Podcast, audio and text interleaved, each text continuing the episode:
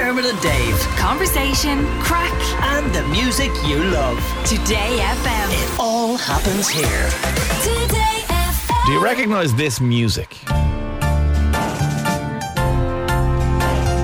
I do. Yeah, it's triggering a lot of memories for a lot of people because that is the theme tune to a podcast called Serial, which, to give it its credit, I suppose is the podcast that kind of catapulted true crime into everyone's mind as a as a medium, you know, of, of of how to consume true crime was through podcasts. And it was somebody called Sarah Koenig who made this. Uh, she was a radio producer, I think, Yeah. Sean, wasn't she? So Sean's been doing a bit of research in this, not because we're late to the party and it's been five years or something since the podcast came out, but because based on the, some of the findings of the podcast and also the American justice system, Yeah. there's been a massive event overnight in relation to this case. So, Sean, take us away. What's the story? Okay, so I'm going to bring you right back to the start, right? So, as you said, Serial was presented by a woman called Sarah Koenig, right? That was released in 2014. So, just to give 14, you my context, God, was that ago? was pre Making a Murderer. Yeah. That was pre all of these true crime documentaries and podcast series that we have now. It's kind of seen as the first one of the whole genre, Okay. right? I know there was ones before it. I know there's always Sure, there was those- even the true crime channel on uh, on uh, Sky or whatever, but this was to to encapsulate it into one long running series. Yes. This was the start. This was the first time that they'd done it in a series based thing like that. So it was uh, presented by Sarah Koenig, produced by This American Life, which is owned by the New York Times. Mm-hmm. Okay.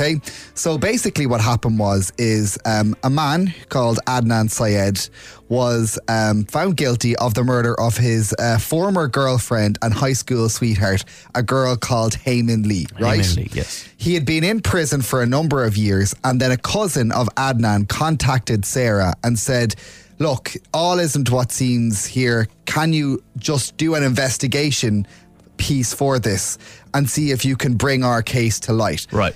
Your one, Sarah, was a journalist in Baltimore. I think what they had thought was that she would maybe write a piece for the paper and Okay. that it would get a bit of publication.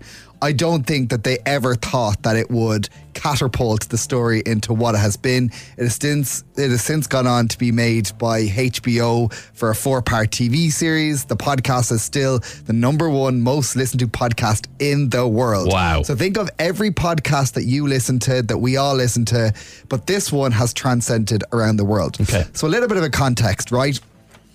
So what happened was, is Hae Min Lee, the girl, disappeared on the 13th of January 1999. Right? She was seen at about 3:15 in the afternoon. She left school, and when she left school, um, no one kind of heard from her for a few hours after school, and then at about 6:15, 6:30 in the evening, her family got kind of worried. Yeah, understandably so. And she had just broken up with her boyfriend called Adnan Syed. Couple of years down the line, Adnan was found guilty of her murder. So here's the podcaster Sarah Koenig explaining the prosecution's case for finding him guilty. The state's case against Adnan went like this. He and Hae had been going out since junior prom, but Adnan wasn't supposed to be dating at all.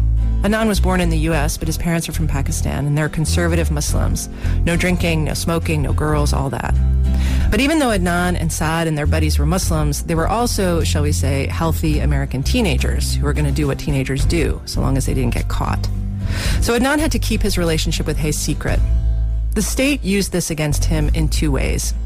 First, they argued he'd put everything on the line his family, his relationships at the mosque to run around with this girl. So that when she broke up with him eight months later, he was left with nothing and he was outraged. He couldn't take it and he killed her. So that was their case against him. So that's what their case, right? So Lee's body was uh, discovered. She had been strangled. And basically, a couple of days after, the Baltimore City Homicide Division received an anonymous phone call uh, suggesting to investigators that they should f- investigate her ex boyfriend, Adnan, Adnan, okay. for the murder. And that is how he became The suspect. the suspect and ultimately was prosecuted for the murder. so was am I right in thinking it was the year 2000 or something like that that he It went was, to jail? It was the year 2000 that he went to jail. So since going to jail, he has always maintained his innocence. And hmm. anyone who's listened to the Serial podcast or who has watched the television show will know that he has always maintained his innocence. And he's always actually said that he was never with her that day and hadn't kind of spoken to her. So in the podcast, they actually speak to him while he is in prison. And here is him speaking about how he could not and would not have done it. I just sometimes wish like they could like look into my brain and see how I really felt about her. And, and no matter what else someone would say, they would see, man, this guy had no had no ill will towards it. Whatever the motivation is to kill someone, I had absolutely it didn't exist in me. You know what I mean? No one can ever say why. People can say why. Oh man, he was mad, this, that, or the other, but no one can ever come with any type of proof or anecdote or anything to ever say what, that I was ever mad at her, that I was ever angry with her, that I ever threatened her. You know, that's the only thing I can really hold on to.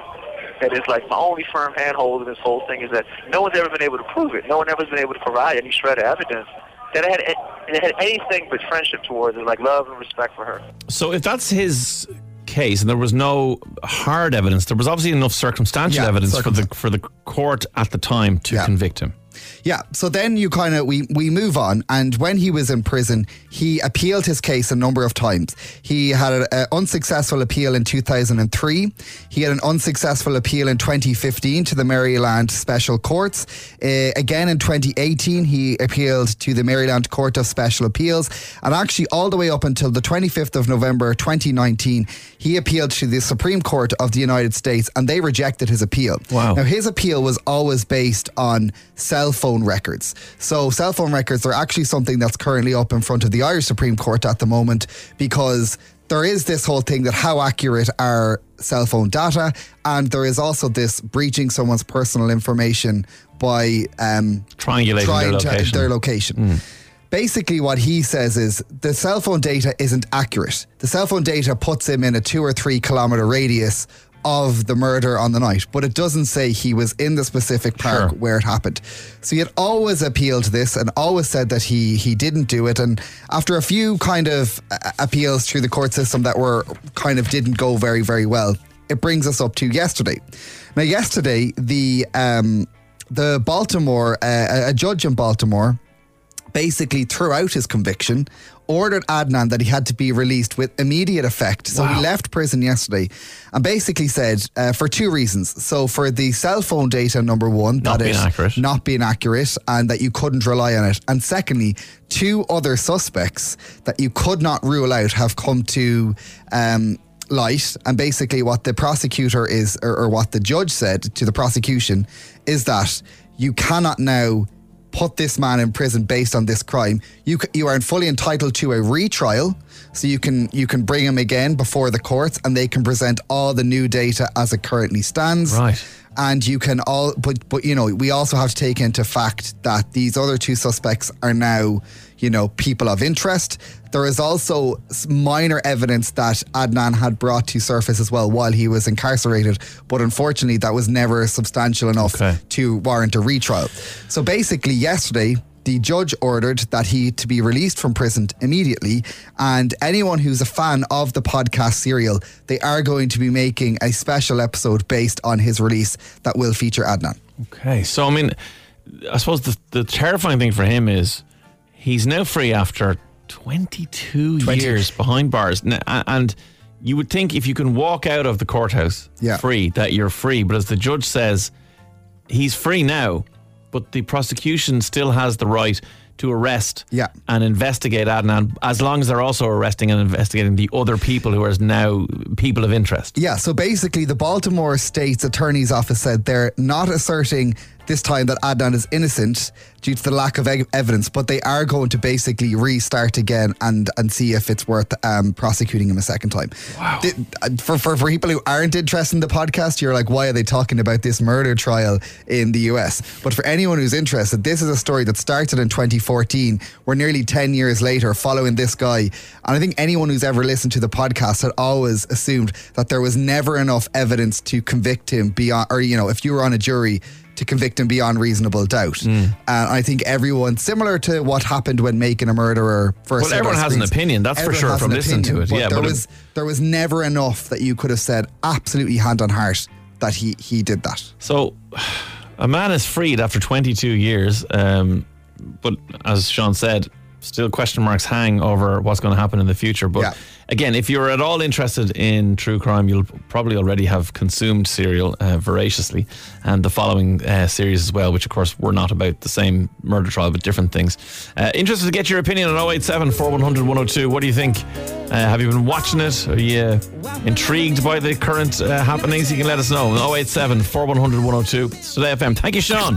Dermot and Dave. Weekdays from 9 a.m. Today.